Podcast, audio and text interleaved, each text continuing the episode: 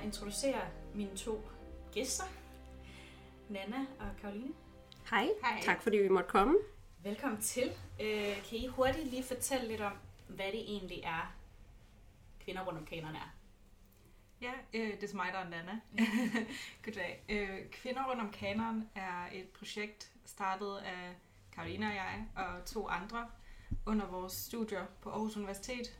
Vi læste litteraturhistorie sammen, øh, og det er simpelthen et formidlingsprojekt, der handler om kvindelige forfattere, der er lidt rundt om og uden for den normale vestlige kanon, vi kender til. Så det er for at skabe lidt opmærksomhed om dem. Ja, det er, jeg er så Karoline. Øhm, det er, øh, hvad skal vi kalde det, et inspirationsrum. Vi, øh, vi prøver at, at inspirere folk til at se nogle forfattere uden for dem, man, man meget kender, som ofte er hvide vestlige mænd. Ja, Øhm, så det prøver vi at, at, at arbejde ind i. spændende.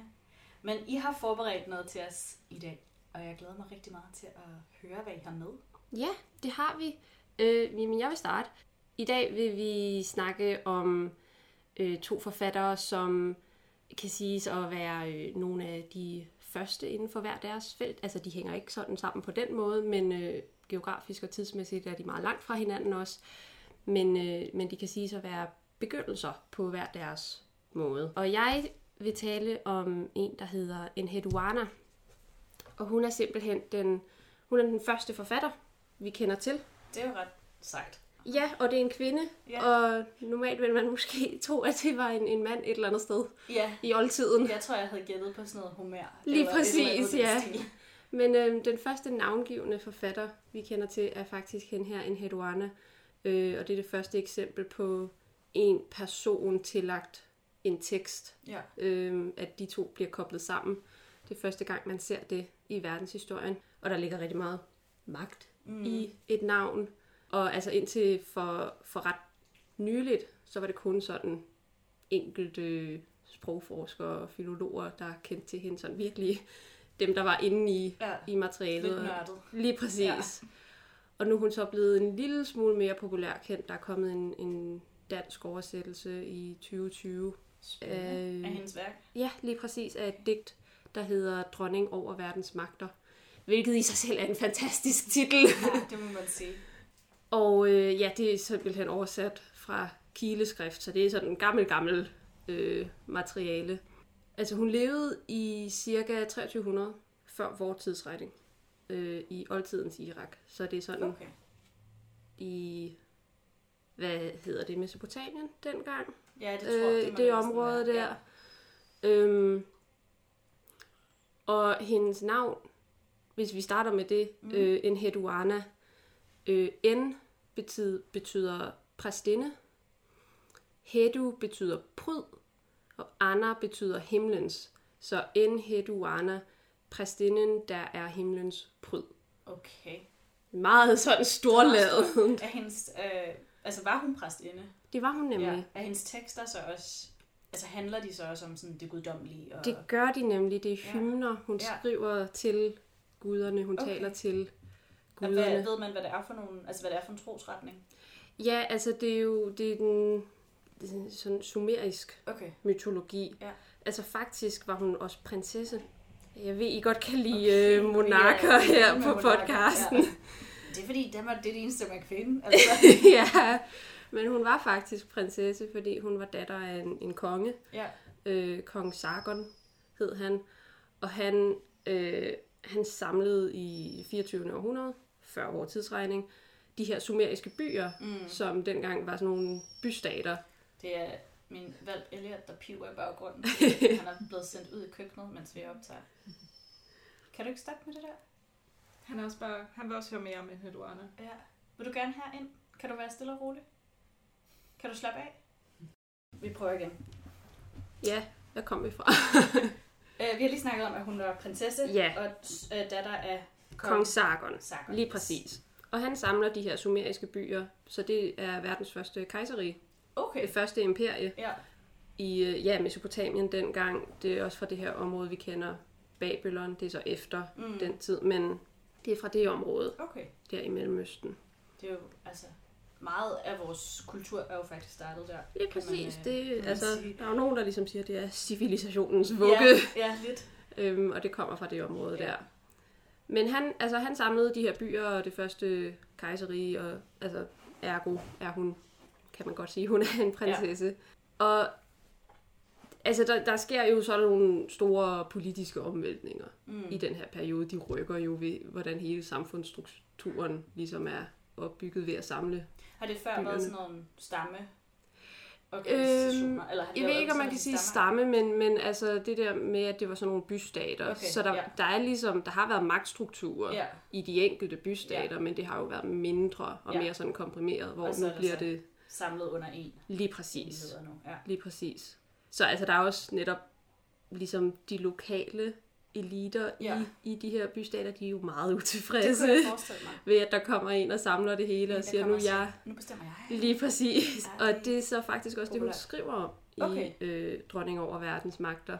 Så skriver hun om, øh, at der sker et oprør mod kongen og Ja. det, der så foregår der. Men ja, altså hun, er, hun bliver, altså hun får også en, hun får også selv en position af magt, fordi hun bliver installeret som ypperste præstinde. ja, det tænker jeg må være ret højt oppe. Ja, sådan det er det nemlig. Og det sker i byen, der hedder Ur. Og hun er øh, så netop, så udover at hun er den første navngivende forfatter, vi kender til, så er hun også den første kvinde, vi kender til, der har så høj en position okay. I samfundet. Ja. Så det er også lidt sådan det er, det er specielt. også ret imponerende. Men det, det ser vi jo et stykke op i historien senere hen, så at præstinder, er- eller for at få magt som kvinde, er du enten dronning eller præstinde. Mm, det er en magtposition. Altså det, ja. det er den eneste måde, du egentlig kan få, og præstinde er stort set den eneste måde, du kan få det uafhængigt af en mand. Ja. Øh, så Ja. det, er jo, det er jo ret vildt, at... Øh, Der er det sådan lidt mere ved egen kraft. Ja, det, Ja. eller det er i hvert fald, man får det måske, man får magten af positionen, men øh, hvor man kan sige, at dronningerne får magten af deres mand. Ikke? Af ægteskab, Ja. ja. Af ægteskabet, Mm. så, øh, så jeg synes, det er vildt spændende, at både, hun både var præstinde og forfatter. Ja, At, at vi sådan får samlet nogle af de der øh, ting i Ja. en person her, er Helt bestemt. interessant. og også, øh, altså fordi dem hun så var præstinde for, Mm. altså nu talte vi om det her med, med guddommelighed før, øh, hun var præstinde for måneguden, som Ja. hedder Nana, og det er en han. Okay, Øhm, og han er i sumerisk mytologi, er han guden for vækst og frugtbarhed. Det er egentlig sjovt, Og- at han er for, altså, at det er en mandlig karakter Ja. for vækst og frugtbarhed. Ja, også fordi at ofte så forbinder man månen med noget feminin ja altså den er, jeg, i hvert fald i mange andre i mange traditioner. religioner og kulturer, Ja. ja. der er den feminin. Og Men- så er solen den, den maskuline. Lige præcis. Men i, øh, i den sumeriske mytologi, der er det en hankøn. Okay. Så det er ham, hun ligesom er præstinde for. Mm. Men udover det, så øh, skriver hun også i sine digte, hun skriver mange hymner til hans datter, Ja. som er øh, en gudinde, der hedder Inanna, hvilket slet ikke er forvirrende. øhm, og hun er så modsat, hun er forbundet med krig og aggression Okay. og et ønske om magt, hvilket er bare det er en interessant det er meget sådan. omvendt ja, hvad man ellers hører om i, øh, i kultur og religion, Ja, faktisk. lige præcis. Det Er er, der en grund til, at man, altså havde man, jeg ved slet ikke, om, om I har sat jer så meget i Mm. kulturen dernede, øh, men var der en idé om, at det kvindelige køn var mere aggressivt end det mandlige køn? Altså, i hvert fald med Inanna, der var der, altså i myterne, Mm. mm. der bliver der fremhævet hendes sådan meget ophidsede Ja. natur, og de meget alvorlige konsekvenser af hendes vrede og Ja. af hendes seksualitet. Okay. Fordi udover krig og aggression, så er hun også forbundet med kærlighed og fysisk kærlighed og erotisk okay. tiltrækning. Spændende. Ja. Sådan en rigtig Madonna. Øh, Ja, ja, lidt. øh, eller ikke Madonna, øh, Whore og Madonna Ja. ja. ideen, ikke? Men Ja. altså, det er jo så den anden side, det er jo luderen her, man ligesom får, øh, får ind over det. Mm. Det er ret spændende. Inanna er også en meget tidlig myte på en, der tager ned i underverdenen. En gud, der er sådan ned i lidt ligesom Okay. okay. Hades og Ja. Persefone. Hun Mm. tager til underverdenen. Også for en elsker, mener jeg. Jeg kan ikke huske det helt. Ja. Men der er også mange myter, der går igen, og hun har en meget aktiv rolle i forhold til senere mytologiers Ja. ja. kvinder. Ej, det er vildt Ja. spændende. Mm.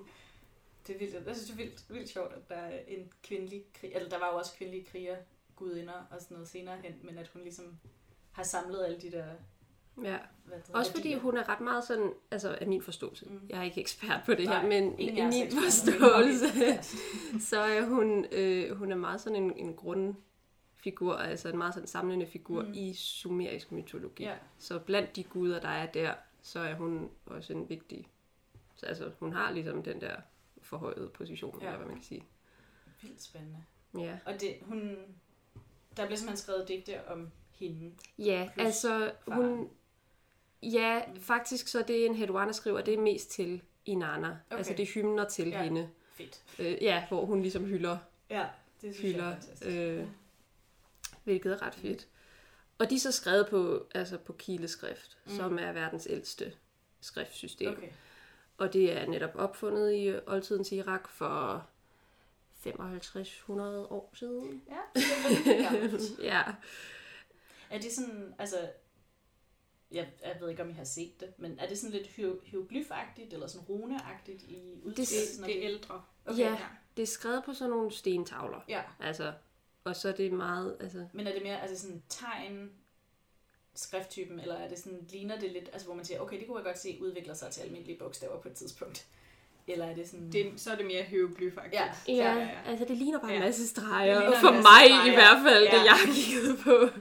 fedt. Ja. Det er også det, jeg tænkte, der må være, altså, det må være, også hvis det er skrevet på stentavler, det må være relativt simple former, Ja. fordi det altså, skal hugges ind på den Ja. måde.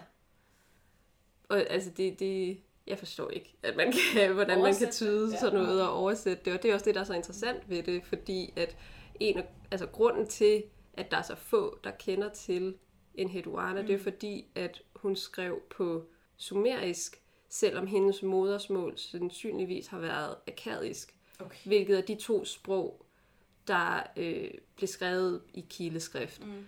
øh, i, i oldtidens Irak. Og akadisk, det er sådan et sprog, det har fællestræk med andre sprog. Ja. Øh, med hebraisk og arabisk. Altså ligesom hvis man, Mm. du ved, man kan trække tråde fra spansk til italiensk. Ja, ja, præcis. De latinske Ja. sprog. Hvor sumerisk, som er det hun skrev på, det er et isolat. Så det minder om ingen andre sprog. Okay. Der er ikke nogen sprog, man kan sammenligne det med. Så det er derfor, der er bare ikke nogen, der kender Ja. ja. til hende og Men hendes så har, man, litteratur. altså, har man så fundet nogen, der har skrevet både på sumerisk og på et eller andet andet, så man kunne se, altså oversætte en tekst mellem de to? Altså, hvordan har man kunne oversætte dem? Ja, det ved jeg ikke. Nogle sprognørder, Ja. ja. der er derude, der har... Fordi det er jo, altså det var jo det med, med hieroglyferne i Ægypten i hvert fald. Det var jo først, da man fandt nogen, der havde oversat det fra Ja, Rosetta-sten. til, ja, præcis, Mm. Rosetta-sten fra hieroglyf til et andet sprog, og så til engelsk, tror jeg det sidste er, eller sådan Ja. noget andet. Nej, det er det jo nok ikke, men Nej, det- latin. Men et sprog, man kunne på det tidspunkt. Ja, Så- der er, to, det er tre, der er tre sprog på, ikke? Der er hieroglyferne, og så er der to andre, og et af dem kendte man i hvert fald, Ja. da man fandt stenen, og så kunne man oversætte. Ja, Nå, men det kan godt være, det er på sådan en... Jeg ved ikke. Det er Sofus Helle, der har lavet den nye oversættelse. Han er... Hvad, er han filolog? Han er filolog. Ja. Kan være, I kan fortælle, hvad en filolog er til de lyttere, der måske ikke ved det. Jamen, det er sprogforskere, hvor at det... Åh, jeg skrev det ned, inden jeg... Og så, jeg, det ligger i et andet dokument i mit hoved. Øhm, det, altså, det er modsat lingvister, mm. hvor det er mere på sprogniveau, så er det Ja. mere sådan kulturel og Okay. tradition Yes. øh, fokuseret. Okay. Men stadig Men sprog, Ja. ja. Sådan. Så har vi det på plads. Yes. Så forstår vi alle sammen. Ja. Men det lyder også, som om det næsten må være filologer, der er blevet nødt til at oversætte det her, hvis det er et sprog, der er gået tabt. Ja. Altså, som, så må det jo være lidt på gefylen, hvad, hvad der skal stå. Og... Men er det også sumerisk, som Gilgamesh er skrevet på? Eller... Det er i hvert fald kileskrift, Ja. øh, som Gilgamesh også er, er oversat fra i de Mm. nyere... Ja. Hvor det jo netop bare er sådan nogle stentavler, man har fundet, og så Ja. bare var sådan, okay, vi prøver at gætte os lidt frem. Præcis. Man kan være meget imponeret over, at folk kan gøre sådan noget. ja, meget, meget. Hvem ved, øh, altså, nu øh, I snakker om den, den nye danske oversættelse. Ved hvem, der oversat hendes tekster første gang? Øh, Virkelig godt spørgsmål. Ja, vi har været så fokuseret på den danske, fordi Jamen, det er den, er, helt den okay. er ret god, Ja. den danske oversættelse. Ja. Den er ret fin. Den er flot skrevet Ja. og sådan noget. Også øh, digterisk Ja. i, øh, i den nye oversættelse. Jeg har simpelthen ikke styr på, hvem der har det er oversat det, okay. først. Ved, ved I, hvornår den første gang blev oversat? altså, altså, er det sådan en, man har kendt til i et stykke tid? Det er Eller- alligevel, jeg tror... Jeg tror, det er sådan, altså sådan forholdsvis nyt. Det er ikke sådan... Øh, Ej, men snakker vi stadig Virkelig godt spørgsmål. 100, 100 år, 150 år, 50 år, 30 år, altså sådan... Hvor er vi 100 år, 100 år. jeg. Ja, Okay, ja. det tror tror jeg også. Ja. Der har eksisteret oversættelser i et stykke tid, og jeg mener også, at der har eksisteret altså overs, oversættelser mellem sprog. Ja, så ja, altså ja, ja. engelsk til fransk Ja. eller, Mm. eller noget, men, men Men den nye oversættelse her er Ja. fra kileskrift Ja. til Til dansk. dansk. Okay. Ja, så den er sådan direkte. Ja, så der har han simpelthen bare siddet og kigget på stentavler, og så været sådan, hmm, ja. okay, hvad er Men det? altså, vi er fans af Ja, ham. ja. Tak Det for det, også Sofus. ja. Og det er en, altså sådan, hvor kan man finde den hen? Kan man finde Man kan købe den i boghandlen, simpelthen. Simpelthen? Ja, den er... Øh... Og det er også bare det er meget fedt, at, altså, at noget så gammelt er blevet gjort Ja, sådan tilgængeligt. Populært Ja. på den måde. Ja. Øh. Det er vildt sejt. Ja. Det er jo altså, køb den. Ja, Læs den. den, øh, den, altså, vi kan anbefale den i hvert fald. I har, Herfra. har I alle sammen læst den? Jeg har, ja. Okay. Yep. Ja. Yes. Fedt. Så er det jo en reel anbefaling. Det er heller ikke sådan, altså, den er heller ikke lang. Nej, det, det, Ej, Den, det, det, altså, det er et gammelt, gammelt digt. Den er måske 50 sider. med illustration. ja, Okay. så øh, Ja, ja. det er ikke sådan, man sidder og Ja. sætter sig og læser sådan et stort, stort Ja, værk. altså langt 1000 siders værk. Nej, Det vil også være noget at digte 1000 sider, tænker jeg. ja. Det er der jo nogen, der gør. Ja, ja, ja. det er der, men stadig. ja. Ej, vildt spændende. Ja, men uh, udover øh, verdensdronning, altså man kender til flere tekster, hun har skrevet, det er bare mm. den, vi ligesom har Som adgang kendt, til. ja. Ja. Dem man kender til er en, der hedder Hymne til Inanna, mm. en, der hedder Tempelhymnerne, og så to mere sådan fragmentariske Ja, hymner til måneguden, okay. og så øh, verdensdronning. Mm. Så det er sådan noget fem-ish Ja, historier, man kender til, eller digte er der, som, Ja. ja, som man kender til, men, men det er den med verdensdronning, som ligesom er hovedteksten. Er det også den, der er bedst bevaret? Altså, hvor man har hele Ja, teksten? det er den der, jeg ved ikke om man har hele, eller om det også er, det er den, altså man har for eksempel mere end den, end man har af de der hymner til måneguden. Ja, Øhm, så den er sådan forholdsvis sammensat. ja. Og det, der er interessant ved den, og er, at den også er en smule autobiografisk. Hun Okay. fortæller også en smule om sig selv Ja. i digtet. Det er jo ret. Øhm. Altså, så man lærer lidt om hendes liv. Ja, og det er jo også, det, Ja. det er jo også en af de kilder, vi har til, Ja. at vi ved noget Ja. om hende til at starte med. Ja.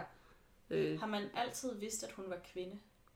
Nej, altså det der er, det er også nemlig her, det bliver sådan lidt uklart og Ja. grumset. Nogle af tingene, det er at faktisk også, at det ikke er helt klart, om hun skrev digtene selv, Mm. eller om de er blevet skrevet senere, Ja. og så har fået hendes navn. ja. Lige præcis, de er blevet tilegnet hendes navn. Og grunden til, at det er uklart, det er, at de første manuskripter, vi har Mm. fra hendes øh, digte, de øh, blev først fundet ved de babylonske skoler, som Okay. var tre århundreder efter hendes død. Ah, ja, så se. det er ikke helt til at vide, om det de var selv, hende, skrev eller om det ja. er nogen andre, der har skrevet Ja. det. Øh, og der er ikke nogen tvivl om, at hun var en rigtig person. Mm. Altså hun var øh, kongens datter, Ja. og hun var præstinde i Ur. Så, så Mm. det der med, at hun var en kvinde, det er sådan, Ja. det er rimelig klart. Okay. Men om digtene så er blevet, altså de overlevede i en mundtlig tradition, Mm. efter hun Ja. døde, og så blevet nedskrevet senere, Ja. eller om de er blevet skrevet af en helt anden person senere, som så bare har netop tilegnet hendes navn. Øh, det ved man ikke. Nej, og det er jo selvfølgelig sådan noget, man aldrig kommer til. øh, det kan man sådan ikke øh, finde ud af. tilbage. det ville være skægt, men øh, det kan man ikke. Nej. Øh, men det er jo sådan, er det jo også med nogle andre øh, forfattere fra den, og, og videre over, eller overdragelser af tekster og sådan noget fra den tid, at man mm. Kan ikke være sikker på, at Nej, der er hele den der tanke om, at øh, Homer var 10 personer, Ja, præcis. eller sådan noget. ja, det ikke? var også altså... det, jeg altså, tænkte på. Altså, man kan ikke vide det, fordi der er ikke noget, der kan bevise det på nogen nej, måde. nej. Øh, men jeg synes, vi skal vælge at tro på, at hun selv har skrevet den. Det, Det er i hvert fald den fedeste, Ja. den fedeste fortælling. Vi Ja. har ikke et CPR-nummer, vi kan tjekke. Nej, det var ikke det, men Nej. det havde været godt. Ja, det havde de nok alligevel ikke dengang. Så Mm. er. Men også altså et eller andet sted, så forskere er sådan, de er rimelig enige om, at det faktisk er en lille smule underordnet. Altså det er en Mm. lille smule ligegyldigt, Ja, om hun har skrevet dem, eller om der er nogen andre, der har sk- Ja. skrevet dem i hendes navn. Fordi hun er det første eksempel på altså en interesse i personen bagved Ja. en tekst. Fordi før en Hedwana har litteratur været en meget mere, en meget mere anonym tradition og en navnløs tradition. også meget mere sådan kollektiv. Mm. At noget, man ligesom lavede i fællesskab, og Ja. fortalte også ofte mundtligt. Ja. Øhm, og så med, med en Heduana er det ligesom første eksempel, vi kender til, hvor at man interesserer sig i en enkelt person bag ved en tekst, hvilket Ja. ja. er det, vi sådan, altså det er jo det, vi gør så meget i dag. Ja. Ikke også? Altså Shakespeare, øh, Ja.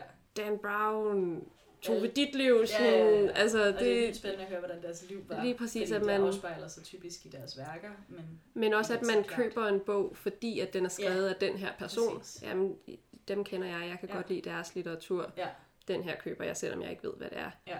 Hvor det her er første gang, man, man interesserer sig i en person bagved en tekst. ja, Hvilket også ligesom er interessant i den her tekst med dronning over verdensmagter, fordi at hun netop kombinerer den her hyldest, hun Mm. laver til gudinden Inanna med den mere autobiografiske fortælling ja. om, der sker det her, altså, der sker sådan et oprør i byen Ur, hvor der er en tronraver, Lugalane, som han tager magten Ja. tilbage i den her by. Og som, hun er jo så datter af kongen og repræsentant for imperiet, og hun er derfor meget upopulær. ja, det er klart. Så hun bliver jo sparket ud. Hun bliver smidt på porten. Øhm, og det er så det, hun skriver om i det her Mm. digt. Og først så beder hun om hjælp fra måneguden, men han svarer ikke. Det er også unf- altså, for, for skam, uforskam. Typisk en mand, ikke også? Typisk, så svarer han ikke, når man ringer. ja. Og så derfor så bliver hun jo desperat, og så øh, ringer hun til datteren i stedet. Ja. Fedt. ja. Så, øh, så vender hun sig mod Inanna, Mm. Og hun, øh, en Heduana, hun mener jo, at måneguden, hans stillhed betyder, at han har overladt beslutningen til Inanna. Mm. Så derfor vender hun sig til hende og laver den her hyldest til hende, og hun håber, at, at hun vil afgøre sagen til hendes fordel og hjælpe hende med at smide ham der Lugalane ud Mm. og ligesom genetablere Ja, hendes position Ja. og, som præstinde og byen og så videre. Og øh, i teksten, så det problem, der er, det er, at hun, hun mister sin veltalenhed. Mm. Hun mister sin, sådan, sin digteriske ja. evne. Hun, hun bliver mundlam, hvis man kan sige det på den måde. Og så er spørgsmålet så, hvordan hun skal genvinde sin Ja. ja. veltalenhed, fordi for at komme videre, så det er det, det, den sådan hurdle, hun skal mm. over. Øh, og det gør hun så igennem digtet. Så det bliver meget meta ja, øh, på den måde, fordi at i det øjeblik, hun skriver digtet, så genvinder hun sin veltalenhed. Ja. Og historien slutter så med, at øh, en Heduane, hun forklarer, hvordan hun skrev hymnen i det her sådan hellige møde med okay. gudinden. Det lyder faktisk ret spændende, den der Ja. hymne. Det kan være, man skal... Det er kun en opfordring til, at man læse, synes jeg. Ja, så altså den første forfatter, vi kender til. Hun er simpelthen en dame. Ja. Det synes jeg er for sejt. Meget sejt, ikke også? Jo, det synes jeg virkelig. Kæmpe fan. Jeg har aldrig nogensinde hørt om hende før. Men jeg er selvfølgelig heller ikke øh, på nogen måde litteraturstuderende eller noget som helst. Nej. Men det er vildt sejt, at... Det er selvfølgelig sådan noget, vi sidder og nørder. ja, ja, præcis. Og på den måde, så har vi alle sammen vores, øh, vores styrker. Men jeg synes, det er vildt sejt, at, øh, at I har taget hende med. Og, øh, og fortalt os alle sammen om hende. Gjort os alle sammen lidt klogere på den første forfatter, mm. Som sig at være kvinde. Ja, Hvem skulle have troet det? det er sgu meget cool. Det synes jeg er vildt sejt. Mega fan, altså. Ja, Tak. Tak fordi du tog øh, historien med og fortalte os. det var så lidt. Men vi har jo faktisk en historie mere i det her episode. Det er, faktisk, det er jo faktisk lidt altså to for en, vi får i, i den her omgang. Øh, for Nana har også en historie med til os. Yep. Øh, og vi skal en del frem i tiden og også springer lidt geografisk rundt. Men det er ligesom det her med kvinder, der har startet nogle ting, som øh, vi tager lidt for givet, eller som er de første. Øh, og det er simpelthen øh, en kvinde, der har skrevet verdens første roman. Okay. Det- Igen. Mindblown. Ja, vitterligt. igen, igen troede det var Homer. Nej, det, men det er et, et, det er et, digt jo. Ja, Så det, nå, ja, men, okay. ja, Den er men, meget øhm, lang. Den er meget lang. Den er, Ja, ikke? Det synes jeg Øhm, også. Øh, men, men hvis man sådan tager genrebetegnelsen Ja. roman, men så er det også, det vi lærte også på Mm. studiet, var, at øh, den første roman var skrevet af en mand også. Mm. En øh, spansk mand, der hed øh, øh, Cervantes, mm. øh, som skrev Don Quixote. Øh, Er det simpelthen den første... Det er det, man får at vide, og det er også den Okay. første vestlige roman. Ja, okay, men den første roman Ja, er skrevet i Japan selvfølgelig. af, er også en adelskvinde. Øh, fantastisk. ja, hun var ikke helt prinsesse, hun var lidt, Ja, lidt mere lidt, lidt lavere. Ja. Øhm, og øh, nu kommer jeg til at øh, nok sige rigtig mange japanske navne forkert, men jeg Det- prøver mit bedste. Det, øh, Øhm, nu er jeg advaret alle sammen. ja, undskylder på forhånd, jeg vil gerne lære. Øhm, hun hed Murasaki Shikibu. Det lyder Øh, rigtigt. Det, ja. Øhm, og hun, øh, vi skal simpelthen til øh, det 11. århundrede, øhm, så stadig lang tid siden, Ja. ja. men vi springer lidt. Men noget, fra- noget længere, tæ- noget tættere på vores tid. Ja, end, øh, Lidt tættere på, historie. ja. Øhm, hun er født i cirka 978 i Kyoto, Japan. Og vi ved ikke helt, hvornår hun døde. Det er igen en af de der sådan, Mm. Så mange oplysninger er der ikke om. Nej, for Personer. en af den grund, så havde man ikke lyst til at fortælle noget om, Nej, om damerne. lige præcis. blev født, eller det sådan, dør. så enten så døde hun i 1014, Mm. eller så døde hun i 1030. Okay. Og det er ligesom et lidt stort spænd. stort. Ja, men øhm, øh, ja, så, øh, men det er cirka de årstal, vi har. Mm. Øhm, og den øh, roman, hun så skrev, den hedder Genji Monogatari, som øh, er blevet oversat på engelsk til The Tale of Genji. Mhm. Mm-hmm. Øhm, bogen findes ikke på dansk, men på dansk kalder man den Fortællingen om Genji. Easy translation. Meget easy translation. Øhm, Genji Monogatari, hvis man skulle oversætte det lidt mere præcist, så ville det nok være romancen om Genji. Mm. Ja, okay. Men Er det en, rum, er det en kærlighedshistorie? det er en ekstrem meget kærlighedshistorie. Øhm, den øh, udkom i 1010. Mhm. Mm-hmm. Øhm, hun skrev på den gennem hele sit liv. Ja. Øhm, og øh, den her bog, den øh, handler om prinsen Genji. At man følger hans liv i sådan det, den japanske øh, adels... Øh, og handler ligesom om hans liv med rigtig stor fokus på hans kærlighedsliv. Mm. Fordi han har et vildt kærlighedsliv. Han, hans mor dør, da han er meget ung.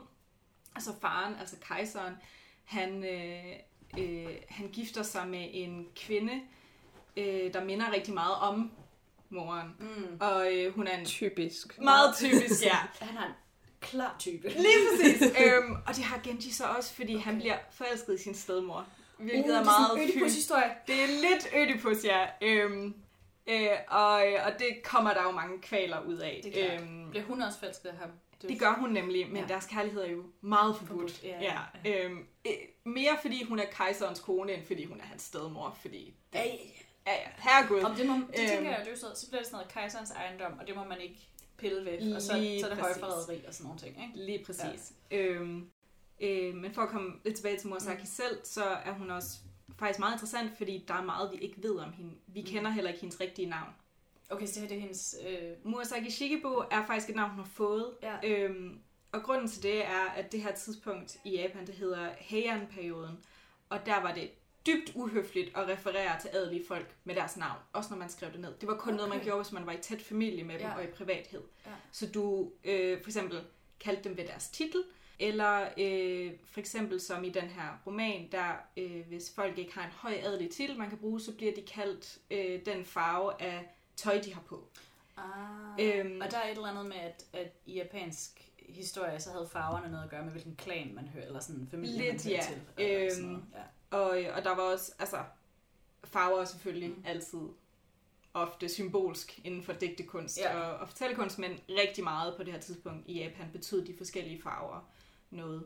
Og Murasaki øh, er jo navnet på øh, en ung pige i romanen, øh, Okay. som, øh, som Genji møder, og som minder ham om hans stedmor, og som han så ligesom sådan tager til sig, og senere bliver gift med. Og hun hedder Murasaki, fordi hun altid går i violette kåber, Mm-hmm. og Murasaki betyder violet, både farven og, og blomsten. ja. Og samtidig så, violet var også, som du sagde det der med, øh, med klanernes farver, Ja. det var også Murasakis øh, klans farve. Ja. Så hun er simpelthen blevet kaldt Murasaki. Og Shikibu, det er en, øh, en titel, som refererer til farens adelige status. Okay, ja. Øhm, Så er det hende selv, hun har puttet ind i historien? Eller at, kan man... Det er det ikke, det? fordi det Nej. er nogle andre, der har kaldt hende Murasaki Shikibu. Ah, Hun okay, refererer aldrig til sig selv Nej. som navn. Okay. Øhm, og det er også, altså, det er sådan lidt spicy at være sådan, at vi ved, at hun har skrevet den her roman, Mm. men vi har ikke hendes navn. Nej, altså, okay. øhm, vi har også hendes dagbog. Hun holdt dagbog. Ja. men der har hun heller ikke. Nej, men også, hvem, altså, hvad Hvem skriver det? Navn, Sådan. er på. Undtagen der, hvor der står min. Tilhører. Altså, ja, lige præcis. ja. Tilhører Murasaki Shikibu. Øhm, øhm, Seks år gammel. ja. Ja. ja. Kitty. ja. I dag skrev jeg tre kapitler af min Ja. roman. Ja. Det hedder ikke roman endnu, men øh, jeg opfinder det. ja. Øhm, øhm, og det med violet, farven violet, den Mm. repræsenterer også øh, kærlighed, og sådan den her kærlighed, der var ved. Ja, Øhm, som det er så også... interessant, Ja. at violet er... Jeg har aldrig hørt violet blive sammenholdt, altså sammenholdt med kærlighed. Nej, det plejer at være rød. Ja, men rød er jo også den der sådan lidt passionerede, mm. Eksplosive kærlighed, som ikke nødvendigvis er langvarig. Lige præcis, Ja. og violet er så specifikt kærligheden, der var ved. Ja. Som jeg så også refererer til, at, at Genji, han, han blev gift et par gange. Hende Murasaki er hans hustru nummer to, men Mm. han er altid forelsket sin stedmor. Ja. Også selvom at han han... gift mange gange, så han har mange koner på samme tid? Nej. Eller dør de mystisk, på mystisk vis? De dør. ja. Jamen, det var, altså, øhm, flere koneri kan også være en ting. ja, ja. ja. men det er jeg ret sikker på, at kejseren havde Det konkubiner på ja, det her tidspunkt. Ja, det var præcis. Geisha og kompiner Lige og præcis. alt sådan nogle. alt det gode. Ja. Øhm, men øh, som sagt, vi kender ikke Murasakis rigtige navn. Vi kender navnet på hendes far, hendes mand og hendes datter. Okay. Øhm, Jeg skulle til at sige, det giver mening, hvis det kun var mændene, vi kendte navnet på, men når datteren er med, så var jeg datteren er med. Okay. Øhm, men det er også, fordi hun i sin dagbog skriver om sin datter. ah, ja, selvfølgelig. Øhm, og hun var datter af en mand, der hed Fujiwara no Tamatoki. Og Fujiwara-klanen på det tidspunkt var en af de meget sådan, højt adelige Mm. mm. klaner. Men det var en rigtig stor klan, så øh, Murasaki og hendes far kom fra en lidt lavere Ja, okay. rang af Ja. klanen. Så det var, de var ikke sådan højadelige, men stadig adelige. Mm. Øhm, og Tamatoki, han lærte sin datter at læse og skrive.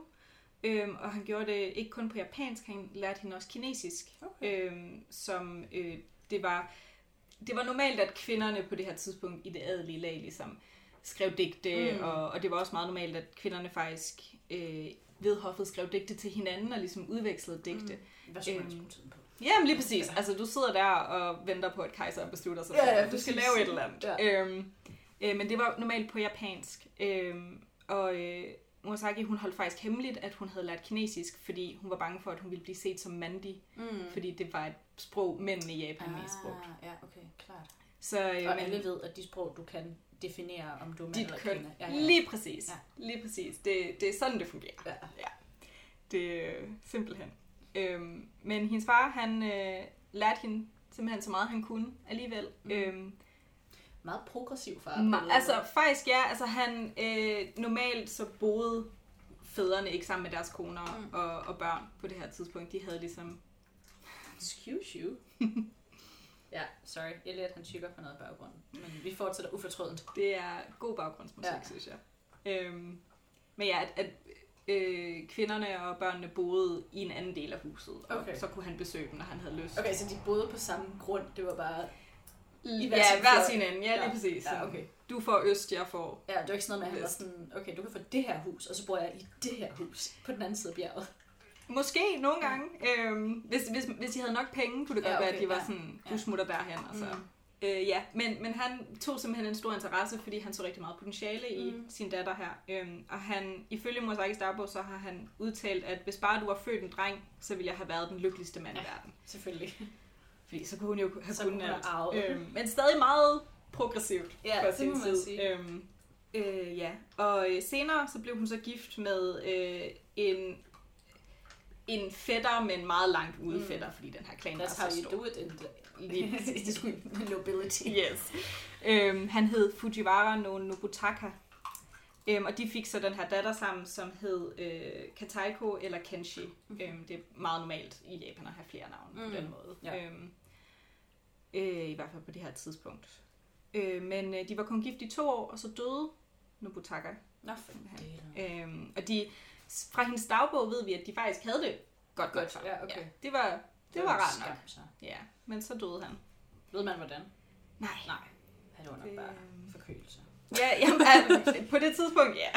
altså, Han, han snublede og slog Ja. ja. sin fod, og så Ja. kom han sig aldrig. præcis. Øhm, men ja, men Murasaki, hun blev så hofdame ved øh, kejserinde Shoshi, der også er kendt som kejserinde Akiko. Mm-hmm. Øhm, så hun flyttede simpelthen ind for at, at at bo ved hoffet. Øhm, Det er alligevel, altså hvis hun er fra, altså hvis hun ikke er sådan helt oppe i adelen, så er det alligevel spring at få lov at komme op ved Ja. siden af kejserinden. øhm, og de blev faktisk, øh, i hvert fald ifølge Mosakis dagbog, så blev de rigtig tætte, Ja. de to. Øhm, Slyngveninder. slyngveninder, ja, ja, med kejserinden. Genialt. Øhm, øh, så, så der har nok været et eller andet der. Måske har de Mm. mm. kendt hinanden længe, det, Ja. det ved jeg ikke. Men, øhm, øhm, men Murasaki var faktisk ikke særlig glad for livet ved hoffet. Det tænker jeg også er lidt stift. Det er lidt stift, og hun synes, at øh, hun skriver rigtig meget, både faktisk i sin digtekunst og i sin Mm. mm. dagbog, om at, øh, at hun synes, de er nogle grådige sataner, og at de øh, øh, bekymrer sig for meget om, hvor meget mad der skal være til banketterne og Mm. festerne i forhold til egentlige problemer. Ja. Og hun var, øh, hun skrev om sig selv sådan, at jeg er jo bare kvinde, jeg ved ingenting om politiske ting, og så kommer der lige sådan meget insight alligevel, så, øh, så hun, øh, hun var en, en, altså, man kan godt forstå, at hendes far har, har set et stort set potentiale. Hun ja. har øh, haft hovedet med sig. Øhm, og den her tradition med, at øh, kvinder udvekslede digte, Mm. det gjorde Murasaki heller ikke rigtigt. Så, så hun har nok også måske ikke rigtig haft så mange Ja. venner blandt hoffet. Det Ja. har mest været hende og kejserinden. Øhm, så, så hun har været rigtig, rigtig kritisk, og det ser man også i den her fortælling om Genji, mm. øhm, der, der jo så handler om, om prinsen Genji, der øh, faktisk ender med øhm, at få et øh, barn med stedmoren. De har en hemmelig affære. Åh, Gud. Øh, ja, ja. Øhm, øh, han får også børn med sine andre koner. Øhm, Of course. of course, det skal man. Ja. Øhm, Det gør det ikke bedre Nej, det er nødvendigvis. Jeg synes ikke, det er sådan en familien omstændighed, men altså... Egentlig ikke, nej. Øhm, men, øh, men det her barn, han så får med stedmoren, det tror alle jo er kejseren. Det er klart, det bliver de jo nødt til, ellers Lige præcis, jo, altså. lige præcis. Øhm, og man kan sige, det er jo, det er jo hans far, så barnet ligner kejseren. Ja. Øhm, meget heldigt.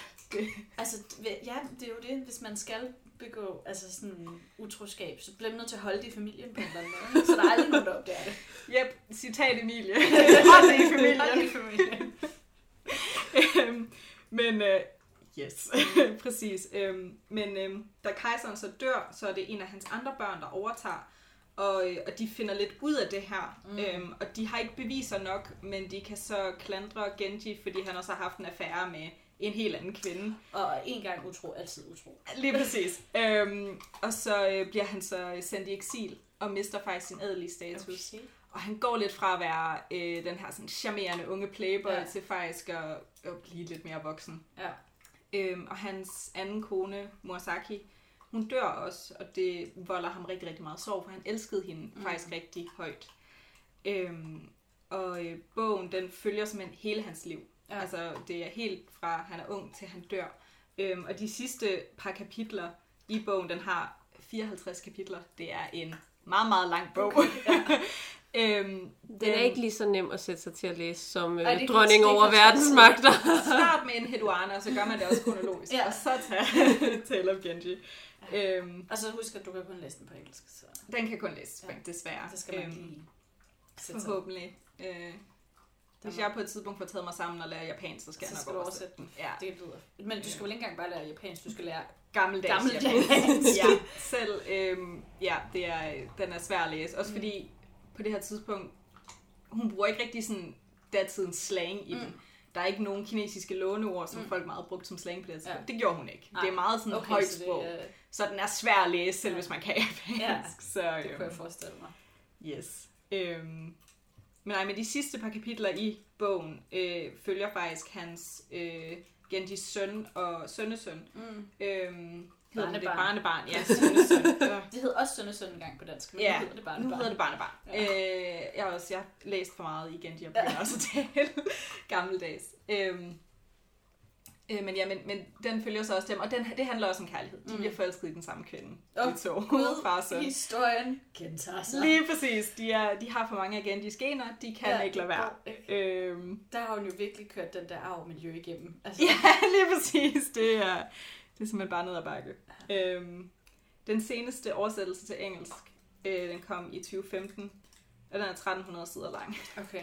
Er oversættelsen til engelsk så på et engelsk, der matcher det gamle japanske, eller er den oversat til, så den er let nok at forstå, hvis man kan engelsk? Den nyeste oversættelse mm. er lidt nemmere at Okay, forstå. ja. Øhm, den første gang, den blev oversat til engelsk, det gjorde den tilbage i 1926. Ja, okay, så er den 1926 engelsk. Ja, Ja. lige præcis. Øh, af en fyr, der hed Arthur Whaley. Mm. Øhm, og et par år senere blev øh, størstedelen, der han skar en del frem, der var faktisk en øhm, øh, japansk litterat, Mm. som havde studeret i England, Mm. der valgte at oversætte øh, en Ah, god del af det.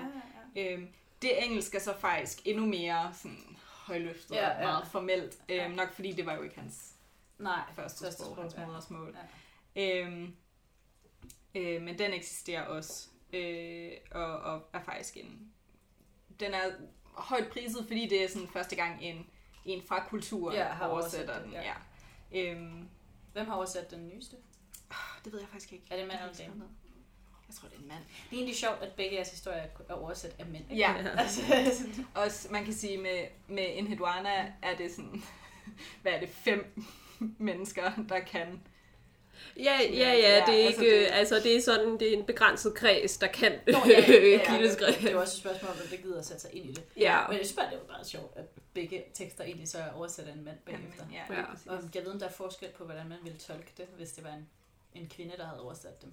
Om der så Ja. ville være nogle sproglige Mm. fortolkninger, der havde været anderledes. Der er jo en ny oversættelse af Beowulf, Ja. skrevet af en kvinde, der Ja. er øh, Meget anderledes. meget feministisk Ja. på den måde. Det er det, jeg tænker. Ja. Altså, der må være... Der kan jo sagtens være fortolkningsforskelle, når man har nogle andre vilkår at gøre det ud Det fra. tror jeg Mm. absolut. Ja. Og jeg tror også, at der er mange ting, der måske altså ting, der går tabt. Ja, Øh, altså det er der under alle omstændigheder, Ja, ja, oversætter altid. noget, men, men Øhm, det er forskellige ting, der går tabt, tror jeg. Mm. ja, det tror jeg også. Øhm, ja. Kan man, øh, altså den, hvad det hedder, prinsen af, eller prins, hvad var det, han hed? Genji. Genji. Ja. ja hans bogen om ham. Kan man finde den, altså sådan, kan man købe den i, hos boghandleren, eller er det sådan en, der er helt obskur? Altså man kan bestille den på Saxo. Øh, de har både øh, de har Arthur Whaley's Mm. mm. og, øh, Den gamle. den, Ja. den gamle store. Ja. Ja. Øhm, og så har jeg, øh, nu kan jeg simpelthen ikke huske, hvad han hedder, men øh, øh, den oversættelse øh, Abridged Mm. mm. af, af den japanske Ja. oversætter. Ja. Øhm, og så tror jeg faktisk det også, betyder, man at den er forkortet. Ja, en den er forkortet, Bare ja. til dem, der ikke ved det. Sorry. Ja. øh, ja. Øh, og så tror jeg faktisk også, man kan få den fra 2015. ja. Øhm, men det er jo en, en, en stor satan. ja, ja, hvis man er til lange bøger i de her mørke, mørke vinteraftener, Lige præcis. så skal man bare kaste over den, tænker jeg. Og så er det jo kærlighedshistorier. Mm. Ja, den skal Øhm, også være til romancer. Eller sådan. Ja. øhm, der er, øh, øh, og man kan sige, at den er måske mest interessant for sin historiske værdi. Mm. Mm. Det her med, at Ja. vi har den her, altså for det første, inden for vores litteraturverden, er det meget normalt at se romanen som en vestlig ting, der er Ja. startet i Vesten, og den dominerer i Vesten. Ja, hele er- genren. Ja. Er det er ligesom. generelt for mange brancher.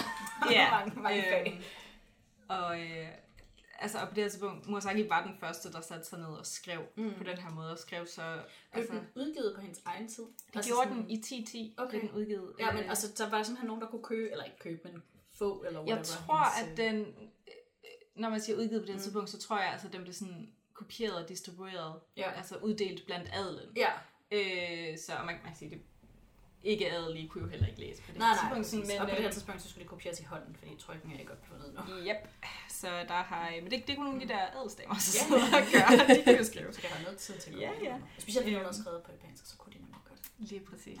Ja. Øhm, men, øh, men den er simpelthen, altså, det er verdens første roman. Ja. Også fordi den har det her, altså, et psykologisk indblik ind i Mm. Genji, ikke? og man følger ham virkelig på Ja. ja. hans, både når det går godt og når det går rigtig, rigtig skidt. Mm. Øhm, Er det hvad er definitionen af en roman? det er det her med øh, en sammenhængende historie, øh, hvor der er et indblik ind i karakterens liv Okay. på, på en anden måde. En længerevarende fortælling, Ja. ja, hvor før er det jo meget kortere form. Altså Ja. ja. netop digte, breve, øh, Ja, noget novelle, Folke, folke, hvad hedder sådan nogle legender og sådan ja, Ja, lige præcis, myter og- sådan noget. Øhm, og noget, der ikke, også ofte noget, der ikke er ment som oral fortælling, Mm. mm. altså mundtlig fortælling, ja. gør, at man kan sige, at rigtig mange digte er skrevet for at blive læst op, og også øh, Iliaden, Homers bøger er jo også startet med mundtligt, mm. før Mm. de blev nedskrevet, Ja. øhm, hvor her, hun skrev det simpelthen ned. Og Ja. så, øhm, så, øh, og, og man kan sige, det vi også snakker meget med romaner i dag, det er, at de kan inkorporere, at de kan have de andre genrer med, mm. så der kan jo eksempel være et digt inde i Ja, en roman, ja, ja. eller, øhm, eller et brev, og det er der også i, fordi at digteform var det største mm. på det her Mm. tidspunkt i Japan, øhm, så der er rigtig mange digte i bogen, Ja. øhm, øh, og man kan sige, digte har også altid været en rigtig, rigtig stor del af japansk kultur, Mm. øhm, og er det stadig i dag. Øhm, men, øh, men de læser faktisk fortællingen om Genji i dag. Altså den har Okay. sådan hovedværksstatus Ja, i så Japan. den er japansk kanon. Ja, Ja. 100 På samme måde, som vi læser Don Quixote Ja, øh, præcis, i ja, Vesten. som er den vestlige Ja. ja. første roman, ja. Jeg, helt, jeg vidste slet ikke, det var den første. Jeg er sådan helt, what? Ja, I men Det... Jeg ved ikke, hvad jeg havde forestillet mig den første, men, men ikke den. Mm. ikke, at jeg har læst den endnu, men den er der på listen over bøger, man måske skulle sætte sig ned og læse. Ja, en man dag. skulle, man skulle give et skud. Måske en dag, hvis man Ja. lige kan overskue det. Vi skulle på, på Ja. studiet. Mm. I, har læst, altså, I skulle læse det hele? Ej, vi skulle læse første del. Ja, okay. Der er to bøger. For den er nemlig også rimelig lang. Den er ret lang. Men altså selv første del var sådan Første del er også lang, ja. Mm. virkelig lang. Men, men det der anekdote om Ja. en helt anden bog nu. men øh, øh, han, han skrev første del, altså bog 1, Mm. Cervantes, og så var der en anden, der, der udgav sig for at være ham og skrev del 2, og det var han så sur over, så han skrev selv en del 2 og udgav. Og så spoilers for en meget gammel Ja. bog. Han dræber Don Quixote i Ja. del 2, fordi han var sådan, der er ikke andre, der skal plagiere mig. Ej, hvor genialt. Ja. Gud, hvor sjovt. Så grunden til, at bogen er ekstra lang, er simpelthen, fordi der var en eller anden, der Det var en der var sådan, jeg skriver lige historien færdig, den er ikke god nok, mm. og så jeg sådan, fuck dig. Men det er jo også, man skal jo, man skal jo heller ikke tage noget fra Cervantes Nej, et eller andet sted, fordi at det Nå, nej, han gjorde, nej, men det han gjorde var jo også ligesom et stort arbejde og en, en meget sådan, øh, altså en grundbegivenhed i, i vestlig Mm. mm. litteratur, fordi at han har jo nok ikke læst fortællingen om. Genji og ikke Ja. kendt til den. Nej. Øh, så han Han har ja, jo... har gjort, de har gjort det uafhængigt af Lige præcis, Ja. han har jo fundet på den form selv, Mm. kan Ja, man sige, ja. selvom den har eksisteret i forvejen. Ja. Det er, øh, det er også noget, vi har snakket meget om, at det er egentlig utrolig fantastisk, at en adelskvinde i Japan i det 11. århundrede sidder og finder på en måde at fortælle en historie på, Ja. og så 100 år senere er der en mand i Spanien, der gør, gør det nøjagtigt det samme. samme. Mm. Ikke? Og det viser jo noget egentlig meget smukt om menneskelige Ja. ja. fortællere. Ja, men også det der med, at altså, fordi vi er så mange mennesker, så øh, idéer er ikke nødvendigvis unikke. Mm. Mm. Der kan sagtens være to mennesker, der får samme idé, Mm. mm. uafhængigt af hinanden, fordi der er så mange af os, at øh, Mm. statistisk set så burde det kunne lade sig gøre. Og det er jo i hvert fald et eksempel på, at det kan det godt. Lige præcis. Men mindre han, altså, en, i smug, kunne japansk, læse historien, tænkte, genialt, det gør jeg. Ja. Det, øh, ja, Det kunne jeg nok ikke, men altså, det kunne have været sjovt. ja, Skulle man lave en film om. ja. Der er et plot der, et eller Ja, andet. ja, der er totalt. Den er der et øh, eller andet sted. I al hemmelighed rejste han til Japan. Ja. Kunne japansk, fordi en eller anden obskur grund. Ja, ja, altså, lige sådan, præcis. Han havde en barnpige, I don't know. Det kunne være sjovt. Ja. Ja. Det kan du sætte dig ned og skrive. Den alternative Ej, men- version af... Jeg plotter allerede. ja. Øhm, men ja, men øh, lidt afslutning om Mhm. Murasaki. Hun, øh, da hun blev ældre, så øh, tog hun fra hoffet, faktisk sammen med kejserinde Shoshi. Øhm, og de boede, øh, der var nok andre hofdamer og tjenere, men Jeg det skulle var, også sige, det lyder som lesbisk, øh, hvad det hedder, adventure. De, de var meget tætte. Øh, skal jeg ikke, øh, vi ved det ikke. Nej, nej. Men øh, de var tætte, øh, men, men hun var i hvert fald sådan den tætteste hofdame, hun tog med, og så, så flyttede de fra hoffet og boede Mm. mm. ude ved, øh, øh, ikke, ikke ude på landet landet, men du Mm. ved, sådan idyllisk ude ved Ja. ja. en, en sø, og sådan øh, lidt væk, og, og retired, altså Mm. gik på pension Ja. ja. fra hoffet, hvis man kan sige det på den måde. Øhm, Fantastisk. og så, øh, ja, så døde hun i 1014 eller, Eller 1030. Vi ved det ikke helt. Øhm, Så hun har enten haft øh, en kort, dejlig pension, eller mega lang. ja, ja, lige præcis. Lige præcis, det er... Øh, ja, vi ved det ikke. Men øhm, Det var, hun døde i 1014, og så spøgte indtil 1030.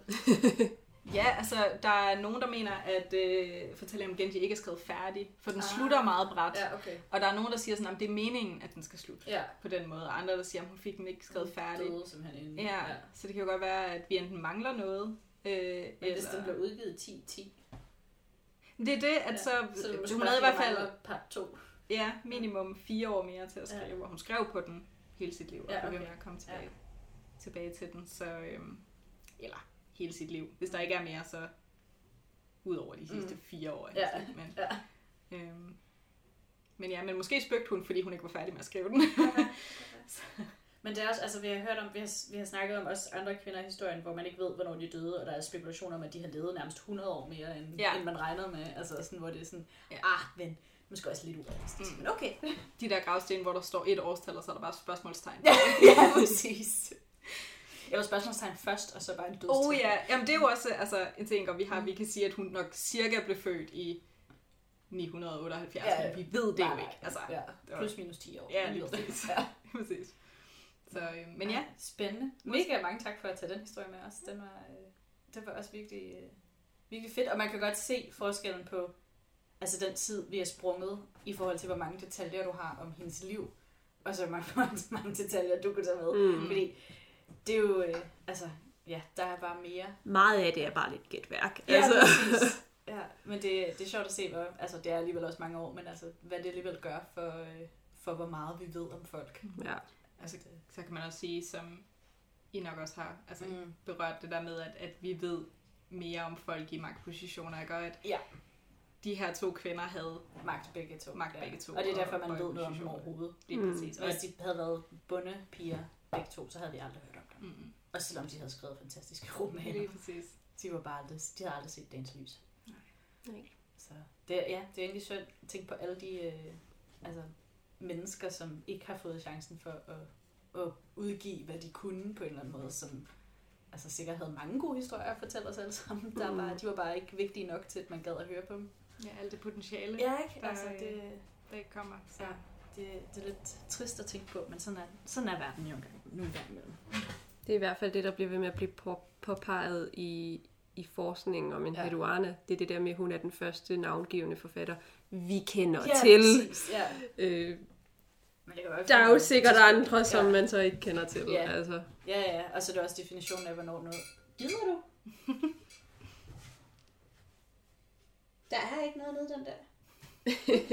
Du har, jeg har smidt det ud, der var noget i den. Det er bedre. Ja. Jeg kan ikke huske, hvad den siger. Det er også lige meget. vi kan runde af nu, tænker jeg. Nu har vi snakket sammen næsten en time, så det er jo sådan nogenlunde så lang tid, vi plejer at snakke på den her podcast. Øhm, Så jeg vil sige rigtig, tak, rigtig mange gange tak, fordi I øh, gad at komme. Og øh, det er jo ikke sidste gang, vi skal høre fra jer, fordi vi har faktisk planlagt tre, tre episoder med Yep. kvinder rundt om kanon. Ja. Så, øh, så der kommer mere, så det kan I bare glæde jer til. Og ellers så vil jeg sige uh, tak for denne gang. Tak fordi I Ja, med. og hvis I har lyst, Ja. så kan I finde os på... Øh, Kom med de der... Øh, Bare lige for det at plukke her til sidst. Yes. I kan finde os på Instagram og på Facebook, øh, Ja. at kvinder rundt om kanon, yes. straight out.